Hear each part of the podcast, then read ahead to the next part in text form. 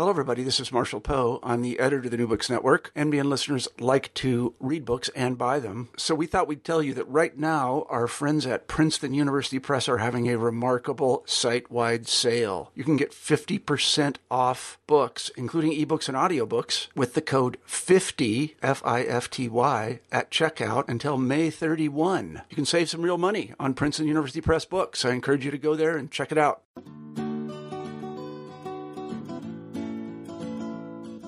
Welcome to New Books on the Environment. I'm Noah Sokol. This month, we'll hear my interview with New Yorker staff writer Elizabeth Kolbert about her new book called The Sixth Extinction An Unnatural History. In our last two podcasts, first Ben Goldfarb spoke with author and biologist John Waldman about the decline of the great Atlantic fish migrations. Last month, Jason Schwartz spoke with John Mooallem about his acclaimed book Wild Ones, a book about the strange, touching, and sometimes absurd relationships that humans have developed with three particular species on the brink of extinction. This month, we'll be looking again at the issue of species extinction and human influence, though this time at a much broader scale. In the sixth extinction, Elizabeth Kolbert travels to diverse and remote ecosystems around the world to see evidence of the five major mass extinction events that have occurred on the Earth in the last 500 million years, the reason we know about them is because of the evidence left in the fossil record. She also visits sites to see evidence of the sixth mass extinction event, the event that we are now currently in and that we humans are causing. Just like the last five extinction events, we too will leave our imprint in the fossil record to be seen millions of years from now. The book also tells the fascinating story of how the scientific idea of mass extinction was developed and it describes findings that humans have actually been driving species extinct for tens of thousands of years. While the pace of extinction is no doubt greater now, the tendency to drive species extinct is one rooted deep in our history. As Kolbert says, we've been at this project for a long time. I spoke with Elizabeth Kolbert at her home in Williamstown, Massachusetts. Elizabeth Kolbert, thank you so much for joining me. I'd like you to start by having you read one of the two quotes that you've chosen to open your book with. And that is a quote by the famed biologist and naturalist E.O. Wilson. If there is a danger in the human trajectory, it is not so much in the survival of our own species as in the fulfillment of the ultimate irony of organic evolution that in the instant of achieving self understanding through the mind of man, life has doomed its most beautiful creations. I like that quote because for me that it's not only about doom, but there's also something kind of profound and tragic um, about that doom. So why did you choose this quote to to sort of set the stage for your book? Well, it it sort of brings together a lot of themes I think that are in the book, um, or maybe it sets, as you say, sort of sets the stage for a lot of themes that are further developed in the book, and that Ed Wilson has spent his whole life, you know, studying and writing about. It comes from his book, uh, The Diversity of Life, which was published in the early '90s, I think. And uh, what I like about it is, as as you say, it has a kind of a twist on the on, on doom and gloom, which is that there's self knowledge, there's understanding. Um, that understanding turns out to be very dangerous uh, he doesn't quite say that, but he, he suggests that. This book is about the five major mass extinction events um, that have occurred on the Earth since life began, as well as the sixth major extinction event, uh, which is the event that we are currently in and that we humans are causing. So I'd like to discuss these events in a bit more detail. But first, can you just briefly describe the concept of background extinction and why it's important to understand background extinction to appreciate a mass extinction event. Sure. Um, background extinction is empirically derived uh, rate of it. You would you would look at, under the best of all possible circumstances. You'd have you know a complete fossil record. It's usually done for a big group. You know, say. Uh, mammals or mollusks, and you would have all of the you'd have a complete fossil record of all the species. Now, obviously, you don't have that, and you'd see what, how long a species on average lasted. Um, so, very roughly speaking, you know, species tend to hang around for say a, million years. Um, but in some groups, they, they are lo- seem to be longer lived, and in some groups, they seem to be shorter lived. And so you would comb through the fossil record, and you would you would you know sort of divide the you know species by by the time they were around, and, and you'd get this rate of, of it, which species seem to wink out. Um, now we don't have a complete record, but people have tr- tried using very large fossil databases to, to come up with that rate. And, and when they do that, uh, I, as I discuss in the, in the book, for example, for mammals, we get in the relatively recent geological past, we get the the rate of you know roughly you should see a mammal go extinct on a background rate uh, maybe once every 700 years or so. Now I'd like to contrast that with, with a mass extinction event. And I'd just like to read a quote from the book that I, I really like by the paleontologist Michael Benton, who, who writes During a mass extinction event, vast swaths of the tree of life are cut short as if attacked by crazed, axe wielding madmen. So, talk a bit about what a mass extinction event uh, is. And, and even though we now know each extinction event was very different in character in terms of what caused it and, and the consequences are, which we'll talk about a bit later. Maybe just what, what unites them.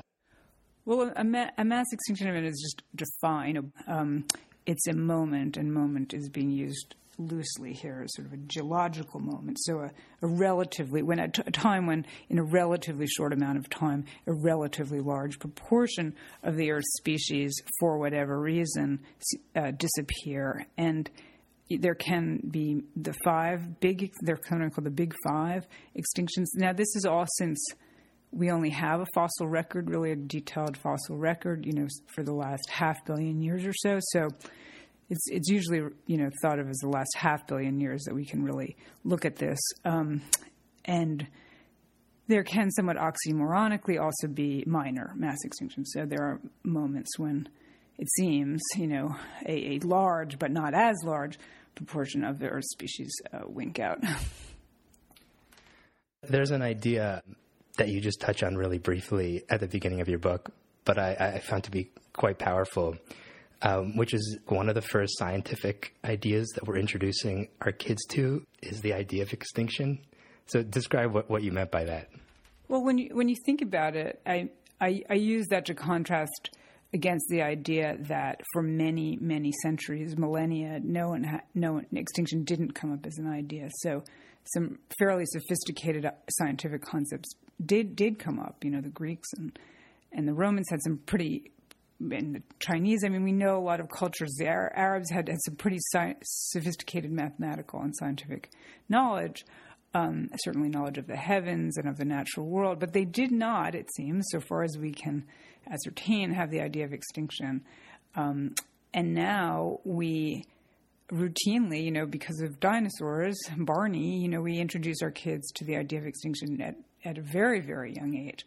Uh, that there are animals that once really dominated the planet that aren't here anymore. So so I, I wanted to get that kind of contrast in. So extinction today is is pretty much an accepted fact. Little kids seem to know about it who are playing with right. dinosaurs. The rest of us seem to accept that that extinction uh, is a fact. Um, but but as you point out in your book, and, and this I completely didn't realize, extinction as an idea, which you just touched on, is really new. And, and it really wasn't truly accepted by the scientific community as recently as like the 1970s and the 1980s. Um, but it, it, can be traced back to a French naturalist, Georges Cuvier, who, who features prominently in your book. So, can you just talk a little bit about George Cuvier and, and his group uh, called the Catastrophists and, and what they believed. Yeah, sure. I mean, I guess one thing I should say is it, it's not really that extinction wasn't accepted till the 70s, it's, it's that this idea of catastrophic extinction, because that, that would be a little bit unfair to paleontologists. but um, extinction. Uh, you know, until the until the end of the 19th, 18th uh, century, really, the prevailing idea, and it was very, very dominant, was that if the creator had, you know, created a species, why why would he create it just to do away with it? It didn't didn't seem to really make sense. And um, so we have, for example, Thomas Jefferson, who was very interested in fossils. Um, and kept a fossil collection at the White House for a while. Even he really resisted the idea of extinction. He thought when he, sent uh, Lewis and Clark out, they were going to find live mastodons roaming around. Um, and he has a very famous quote, which I quote in the book. Um, you know, such is the economy of nature that it would not allow any, no single instance can be produced of her having allowed a single one of her creatures to become extinct. Um, and then Cuvier comes along and he is looking at this much the same fossils as, as Thomas Jefferson. He has a better fossil collection. He's in Paris and um, at the Museum of Natural History there, which is already quite an impressive collection at that point. We're in we're in the very end of the 18th century right now, and he looks at these animals and on on the basis of what we would say now say is not you know, it wasn't sort of a process of careful hypothesizing and deduction and, and, and, and, research, but it was just a very simple statement. Look, if these animals, mastodons, were key to his insight, um, because they're very strange. They were very hard to place. They have these weird teeth. They don't look like elephant teeth, but they have tusks like elephants. So, what are they? They were people were really mystified by them for a really long time. Um, and he said, "Look, if if they were out there, we we would have seen them."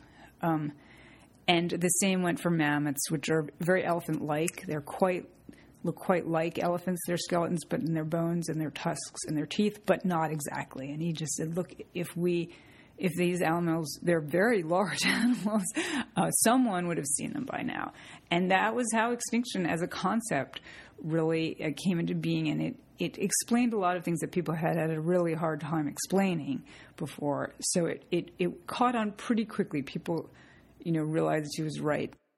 Cuvier's work led him to this idea, and, and I want to quote your book here that, that life was long, mutable, and full of fantastic creatures that no longer existed.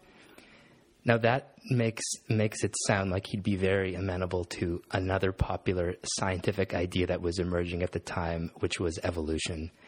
Uh, but somewhat surprisingly, uh, the opposite is true. He was actually vehemently opposed to evolution, and and similarly, Charles Darwin um, was was quite opposed to the idea of these abrupt, um, massive changes uh, causing extinction events, these catastrophes. So talk a bit about how Charles Darwin fits into this story.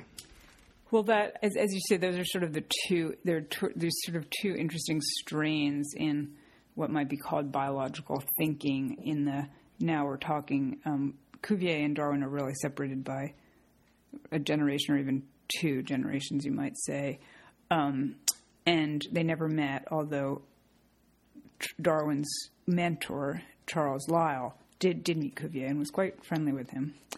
Um, and so Cuvier um, decided Cuvier was an was an anatomist really by by training, not, not, that he had much formal training, but by by vocation and by sort of um, affinity, and he prided himself on being able to tell on the basis of a few bones what sort of animal he was looking at. Now, nowadays, that doesn't strike us as that remarkable, but at the time, it was quite remarkable. His thinking was that if that an animal was perfectly suited to its way of life, right? And so, what could possibly drive it extinct? The way he figured it, the only thing that could drive it extinct was a massive change on the on planet Earth. So he thought that all extinctions had happened in in these big pulses. Um, and even though, as he came up with more and more creatures, he sort of had to come up with more and more pulses of extinction, that didn't really bother him.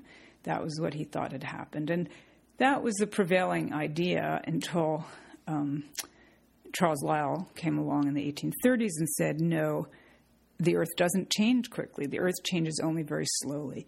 And extinction is also a very slow process. Lyell, I should point out, He's a, sort of considered the father of modern geology in a lot of ways, but he also did not believe in evolution. He was adamantly opposed to evolution. So being opposed to evolution was no, uh, you know, doesn't didn't prevent you from having a lot of scientific insights. So then Darwin comes along and sort of takes Lyell's view of gradual change in, in geology and um, applies it um, applies it to the biological world. There's also very very gradual change going on in the biological world, that's evolution, natural selection. Um, and that's, you know, On the Origin of Species comes out in 1859. And he is really opposed to the idea that nature changes very quickly. He says, you know, nature doesn't jump, doesn't make jumps. And he also sort of applies that to extinction. Extinction doesn't happen in catastrophic uh, ways. It, ha- it happens, it takes that Lyellian idea, it only happens very gradually. And now, none of these things, when you think about them, are necessarily true. You can have evolution and you can have catastrophic extinction. They don't contradict each other, but uh, Darwin feels they do. And so, and his view prevails for a very, very long time, obviously. Uh, Cuvier is forgotten, discredited, kind of reviled, even. and then, not till the 80s, um, when the Alvarez, his father and son, come up with the idea that an asteroid impact was what killed off the dinosaurs, uh, does this idea of catastrophic extinction you know, burst back into science and now is very, very you know, generally accepted that yes, an asteroid killed off the dinosaurs. Yes, there are moments in time when sort of what uh, Darwin and Lyell would have thought of as catastrophes do, do occur. There are now multiple converging lines of evidence that, that very strongly point um, to an asteroid killing the dinosaurs. And uh, one remarkable thing about this extinction event was how quickly it happened. Um, it seems that a, a, huge amount of the extinction, especially the dinosaurs, happened in like a single day, which was the day the asteroid hit, um, which you've dubbed the worst day ever on planet Earth. And it's important to say that even though this wasn't the most severe extinction event ever, it, it might have been the worst single day on Earth for, for life. So, just briefly, take us through the worst day ever on, on planet Earth. Well, obviously, no one was around, um, and we have to try to, you know, in some sense, infer what, what went on on the basis of you know modeling and, and, and certain amount of evidence, but it's like you know 66 million years ago. So what what scientists now think happened um, is that you know this asteroid, which was very large, probably about the size of you know Manhattan, basically. Uh, crashed into the planet right um, in, in sort of in, it's now where the Gulf of Mexico is, that it would have been, you know, basically part of it would have been sticking out of the atmosphere as it hit. I mean, it's huge, and then it, and it's pulverized on impact. It was it was traveling very very fast, tens of thousands of miles per hour. Uh, pulverizes.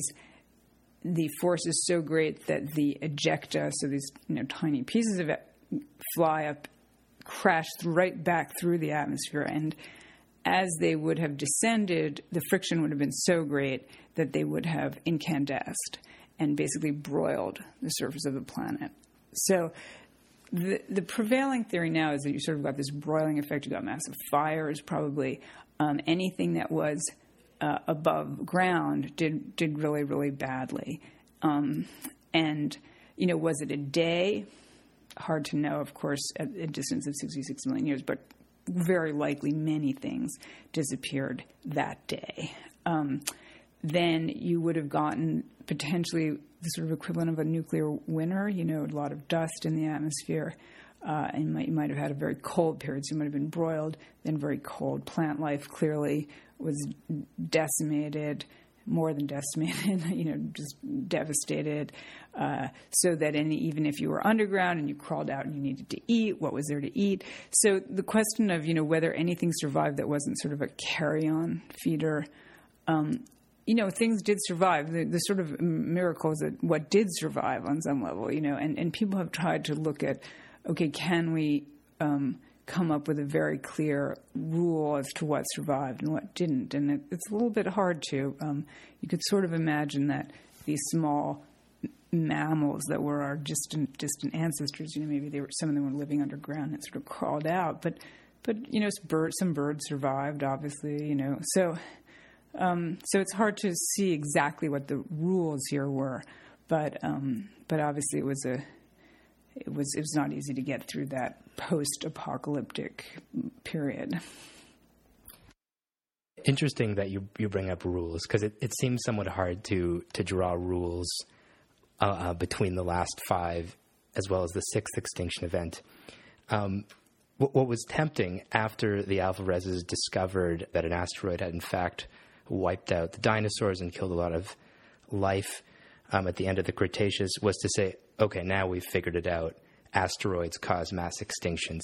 Um, but, but this was not the case, and we now know that each extinction event was caused by something very different. And, and the way you, you put it, which I really like, uh, to, to, echo Tolstoy, was every extinction event appears to be unhappy and fatally so, each in its own way. So can you can you just contrast um, the end Cretaceous extinction, the extinction event we've been discussing, with another extinction event, uh, any of the others, and, and how they were different? Well, um, the first of these so-called Big Five is, is the called the end Ordovician extinction. It happened about 440 million years ago, and at that point, um, life was still largely confined to the water, so we didn't really have terrestrial life yet. So uh, that was a terribly bad event for aquatic life, um, and it, it's believed that that was caused. All the evidence seems to point to a cold snap. There was this weird glaciation event, um, and we have quite good evidence of that, and, and, sort of glacial striations, for example, in, on rocks that are from that period, um, where you where you can still find rocks from that period, and uh, and the carbon in the atmosphere um, shows a cold event. But what exactly caused that cold event, a sudden cold snap, sudden glaciation like that, uh, no one is quite sure. Excuse me. And um, so that, but that is the best people can do for the end ordovician extinction. Um, so there's no, as you say, there's no clear rule. You know, there, the end Permian extinction, which was the worst extinction uh, of all time, it seems. Um, that seems to have been the opposite. That was a very severe warming episode. A lot of carbon went into the atmosphere um, we don't know quite how uh, exactly, although it seems um, it was a, this major sort of burst of volcanism, volcanic activity. Um, and so that was a very warm period. Ocean acidification was very uh, dramatic in that um, moment. Ocean anoxia, no oxygen in the oceans. Um, so that was that seems to be the cause for the end Permian. Though once again, cause is hard to say because why did why do we get all that carbon? How did we get all that carbon in the atmosphere? So, um, yeah, so those are those are some that some potentially to contrast with with an asteroid impact. Over the course of the book, you travel to some pretty spectacular places all around the world, different ecosystems, uh, and you see evidence of past extinction events as well as evidence of the current extinction event one thing I notice is that at these sites, you, you kind of have a tendency to pocket things that you like, like pocket fossils. I just wanted to ask you where this impulse comes from to keep remnants of past extinctions. Well, I, I was out with it, people generally who were paleontologists and fossil collectors, you know, fossil. That's that's all they do is you know smash up rocks and bring stuff home and try to um, analyze it. So uh, they were they were encouraging the, the, the collecting impulse, and I I have some things that actually would look like absolutely nothing to anyone if, if you if you weren't there. Now I'd like to talk a bit about the sixth extinction event, um, the title of your book, and the uh, extinction event that we are currently in. So this geological event is being called informally the Anthropocene However, this term is increasingly being used in scientific circles. Right now, the Stratigraphy Commission of the Geological Society of London is currently reviewing the merit of, of the word Anthropocene and will deliver a decision in a number of years. So, what would warrant this this name being officially recognized, and, and what would we expect? Um, what imprint would we expect humans to leave uh, in the fossil record that would be seen millions of years from now? Well, it's it's an interesting um, it's a it's a really interesting technical question, and you know, whole sort of volumes of, of, of I think philosophical transactions, for example, have been devoted to this question of what you know should we for, should it be formally adopted, not not just you know by by the whole International Commission on Stratigraphy, which is a very know, conservative body, and I, I think doesn't doesn't rename geological epochs very lightly, um, and and but I mean I think I think wh- whether or not it's formally recognized, I, I think the exercise has been really interesting and has I think proven to most people, most geologists even, that you know we we will be leaving a permanent signal behind. Um, you know. It, people geologists have all sorts of you know technical concerns that it's not really necessarily worth going into here but but the, you know I think it's without a doubt that we will leave behind a,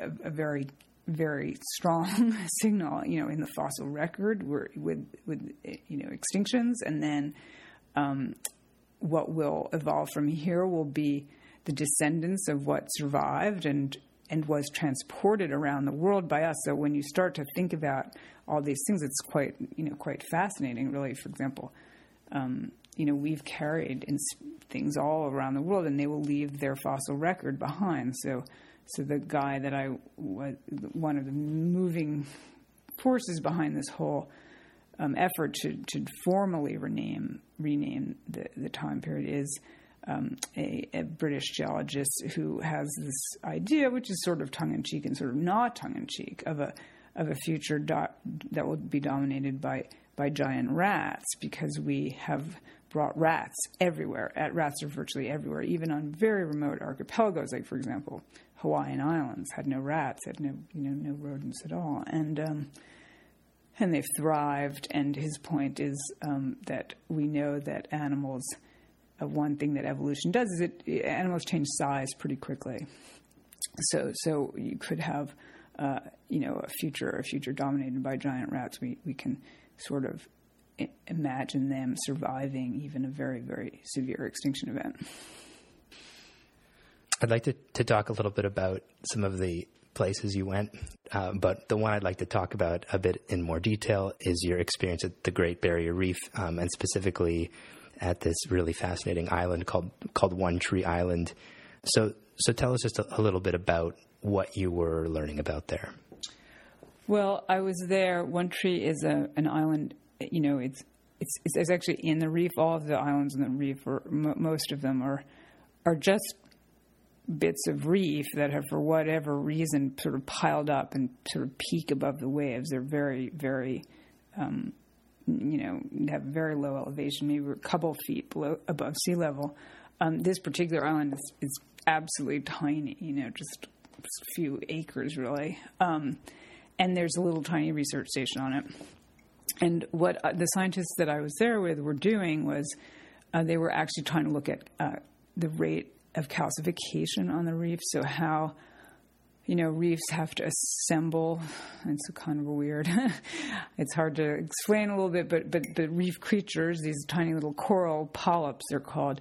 Each one is spending its time, you know, doing a lot of different things. But one of the things it's doing is sort of adding to this reef structure, adding calcium carbonate to this, what will be this, you know, what is this huge reef, or but starts out as you know just a little thing, um, and and the rate at which they're doing that, the rate at which they're adding calcium carbonate, there are many forces that are subtracting calcium carbonate, things that eat away at the reef, just regular erosion, you know, blah, blah, blah. So there's a moment people postulate at which point, you know, the rate of calcification and the rate of erosion are going to cross um, because calcification is slowing uh, as a result of um, ocean acidification.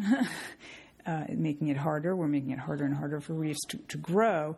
Uh, and we will eventually, if we keep pouring carbon dioxide into the water, which we seem to be doing at a very rapid rate, these two rates are going to cross, and, and reefs are not going to be able to keep up, and they will start to, to decline, you know, shrink, uh, and eventually we will get no reefs. And reefs are uh, in very bad trouble. Reefs, um, I quote some British um, marine scientists who say reefs are, are, likely to be the first major ecosystem to become functionally extinct. And uh, it's very hard to find someone, a marine scientist, who does not feel that reefs uh, by the middle of this century or so are going to be in terrible, terrible trouble. They're already in terrible trouble. On a somewhat lighter note, yeah. I just have to get you to explain one uh, really amazing thing that you, you got to witness, which I thought was so cool. Because it felt like it was lifted straight out of science fiction, which is this this event that occurs once a year uh, where where corals uh, undergo this synchronous group sex after the full moon. Yeah. So can you just tell us like a little bit about what you got what you got to see? Sure. That that's that's a coral spawning and corals spawn um, once a year and they're they're really interesting. Most of them are hermaphrodites, so they release these little tiny bundles. Um, they look like sort of glass beads that have both eggs and sperm, and then they hit the surface of the water and they and they burst open. And the night of the spawning, it really is one night. Uh, it can be pretty well predicted based on temperature and full moon. Uh, so this one was in December, um, and that's their summer in Australia, obviously. And we went out. I went out with a bunch of grad students um, on a night snorkel that night of the spawning, and what happens is um, the corals just release these bundles, these little beads. So it looks like these little beads that are floating up. Um, and it looks as if someone's, you know, sort of shaken a huge snow globe, but everything's instead of falling down is falling up, um, and it's quite magical. It's quite beautiful. Um, of course, it's silent underwater. Um, you had to go out with lights. Um, but in the beam of your flashlight, you could see just these, you know, millions of, of, of little beads uh, dr- drifting up to the surface. So it's quite magical. Now, how how is that process being affected by environmental change? Well, um, I there were people there to study precisely that, and what they were doing was taking um, corals who are really pretty adaptable as lab animals. You just break off a piece of a reef, you stick it on a tile with some glue, literally, and the coral will happily, if you if it has enough to eat, you know, it'll just sit there and, and, and grow. And so they took these corals that were about to spawn, they put them in tanks, and then they collected um, the these bundles as as they released them. They then subjected them to various levels of acidification. So bubbled CO2 through the water and uh, tried to, and, and, and it was a massive project looking at how how different levels of acidification affected them at each layer, level uh, stage of development. So, so the, the bundles get released. Uh, if you get, then you get fertilization. If you get fertilization, then you get a larva. Then the larva has to drop out of the water column and has to attach itself uh, to something hard, some other calcium, some calcium carbonate, and then it itself starts producing calcium carbonate. So it's a, it's a complicated process. Um, and they were finding sort of negative results at every stage of this process. And if you don't get new new corals to you know drop out of the water column, start forming their own colonies of corals, uh, then clearly you know you're going to have a decline on, on, on reefs. You're going to not replace things that are dying. I want to ask you about a quote um, in the book during your, your trip to the Great Barrier Reef.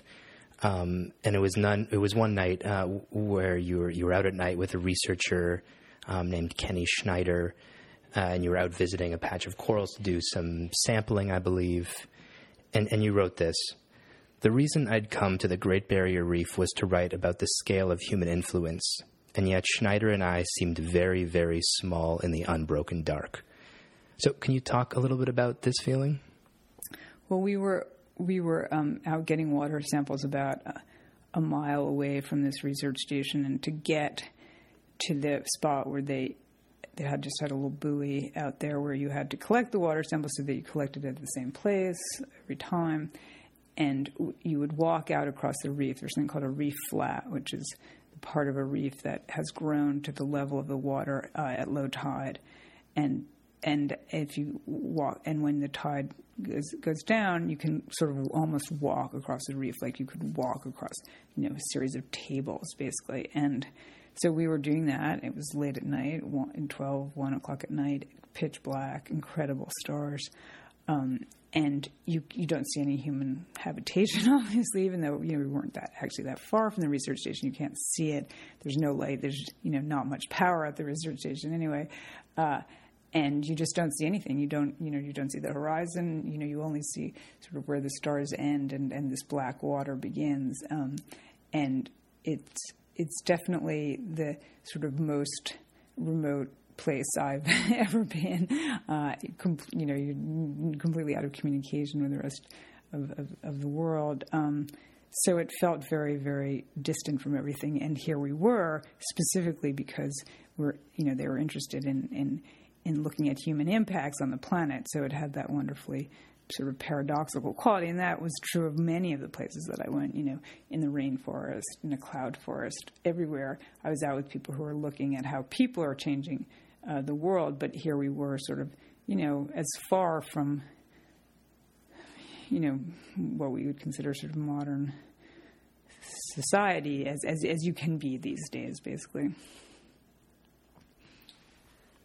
I want to talk about another paradoxical relationship that humans seem to have with the natural world, and that's um, our, our somewhat paradoxical relationship to to the species that we're we're killing off, and just to to large animal species in general. Um, on the one hand, it seems like it's in our very nature to kill species off. Um, yet on the other hand, we go to like these ridiculous lengths uh, in terms of our use of time and money to save species. Um, so, so first off, I, I, want to address that paradox just by talking about some of the pretty astonishing megafauna um, that was present on the world uh, in the world till till pretty recently. Um, so can you can you maybe start by just mentioning a, a, few of these really amazing megafauna, and then tell us about um, what the current theory is now of what happened to these megafauna?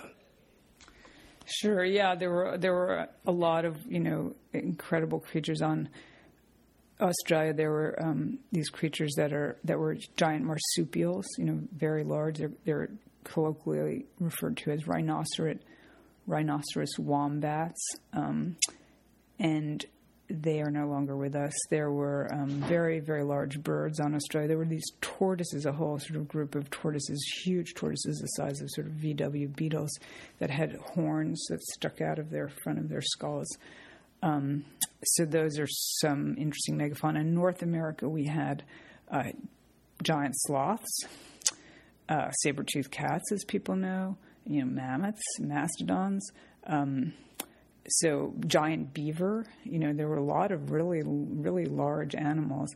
Uh, South America had um, other taxa of, of giant sloths. Um, they had these those wonderful animals. I'm sure everyone's seen them in like a natural history museum. Glyptodons, which were uh, also huge. They had those sort of armored plates. They sort of looked like huge, oversized armadillos a little bit.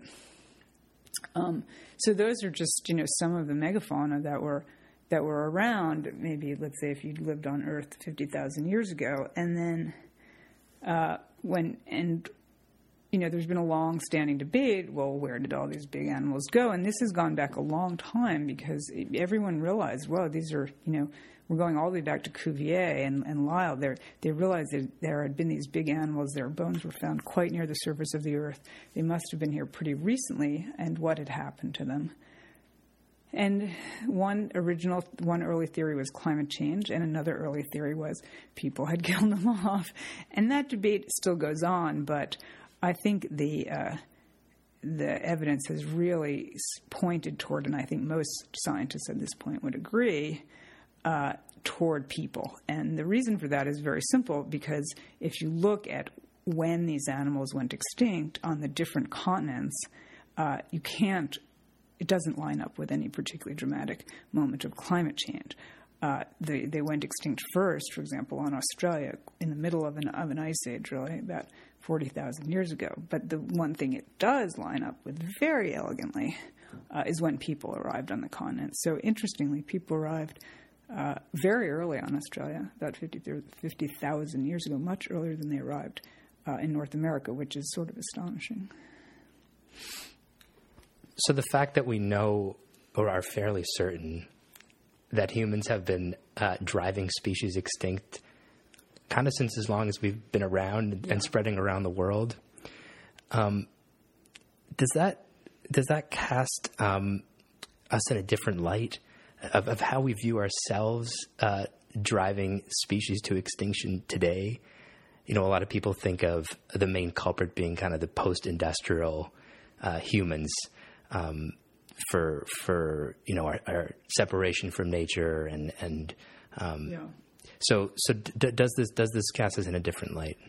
I, I think it does. I mean, I think it suggests that there's something pretty, um, as as you say, we've we've been at this project for a long time, um, both probably through predation. You know, we are very very interesting predators. We use tools that's really unique among um, among animals that you can you know kill something at a distance.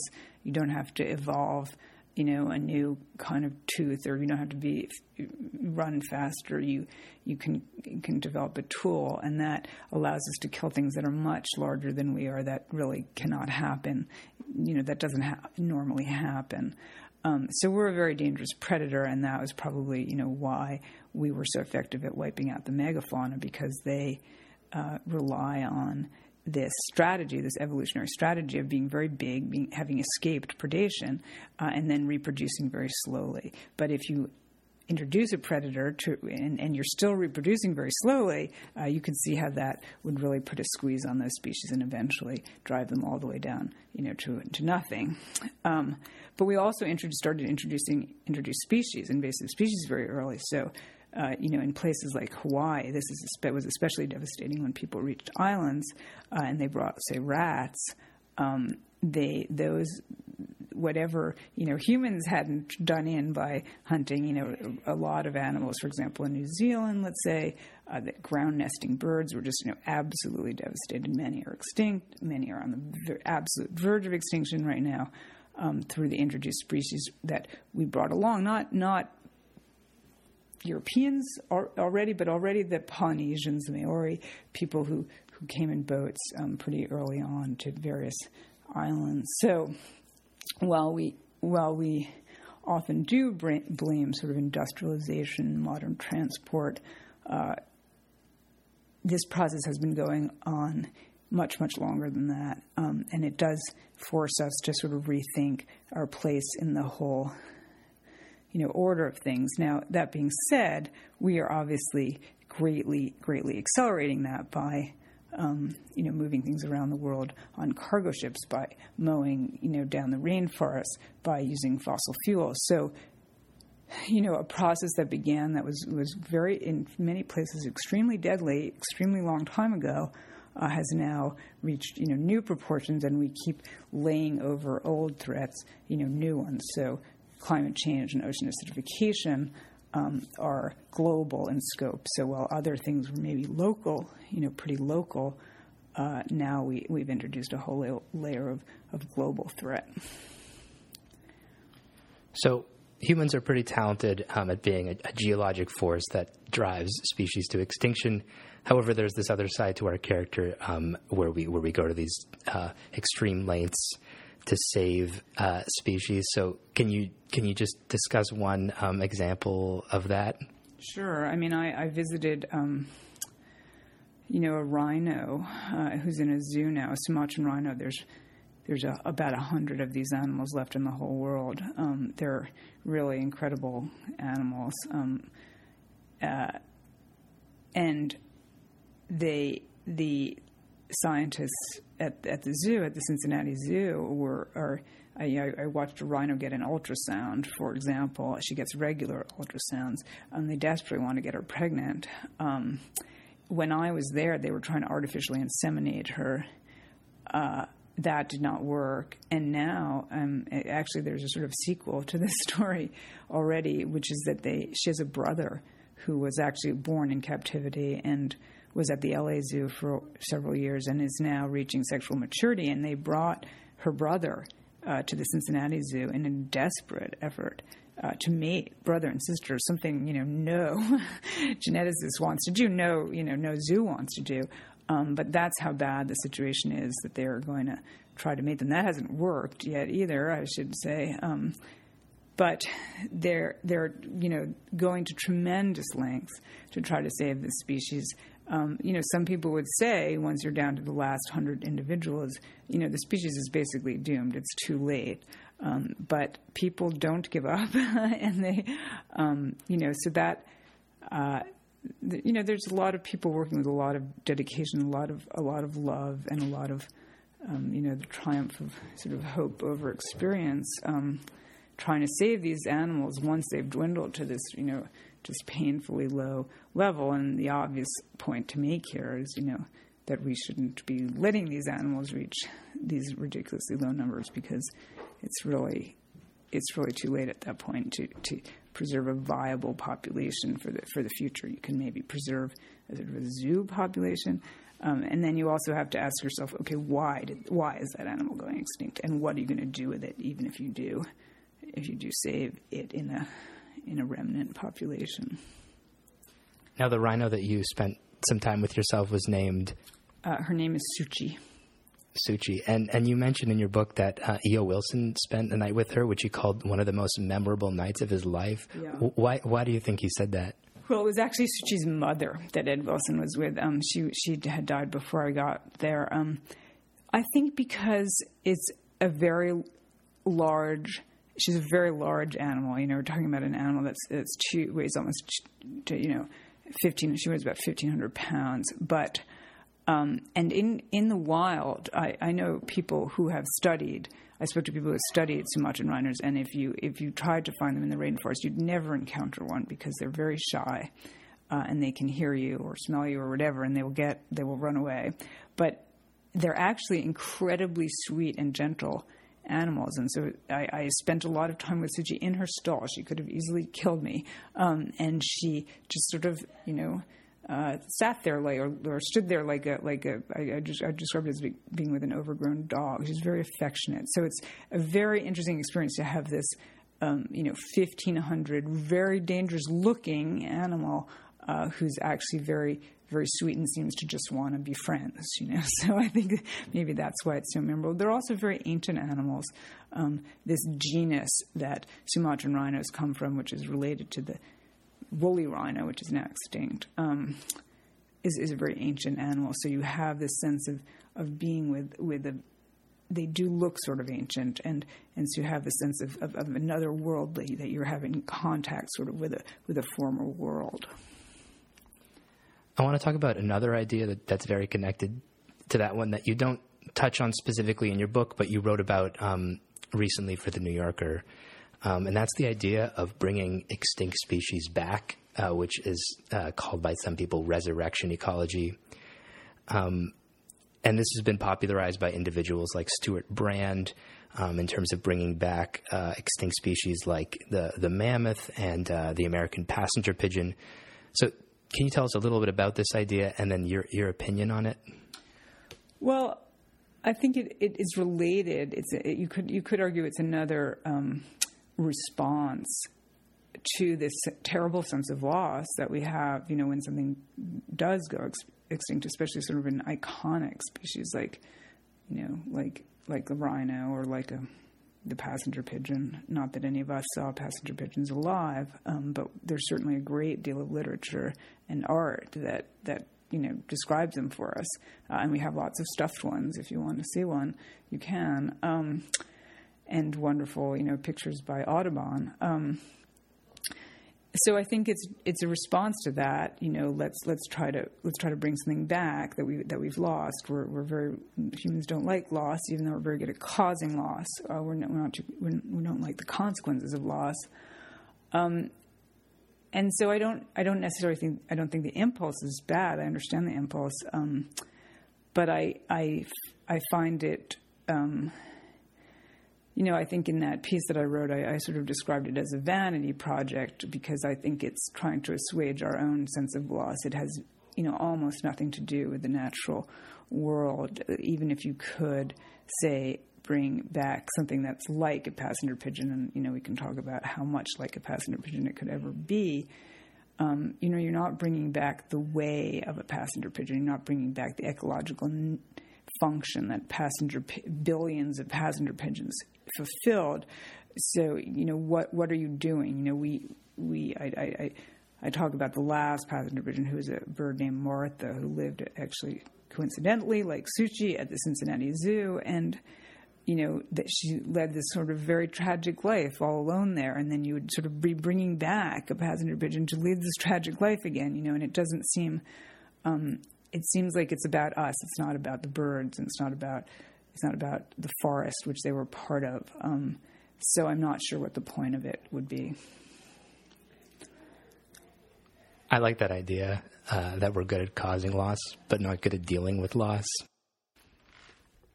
There's a, tone uh, in, in, parts of this book which is echoed in some of the scientist um, scientists that you, that you travel with, uh, both in, in this book as well as your last book, Field Notes from a Catastrophe, which was about climate change, which is acknowledging the seriousness of the current time that we're in, but also like a level of fascination of being able to witness this incredible time of change, this really dynamic time on the earth.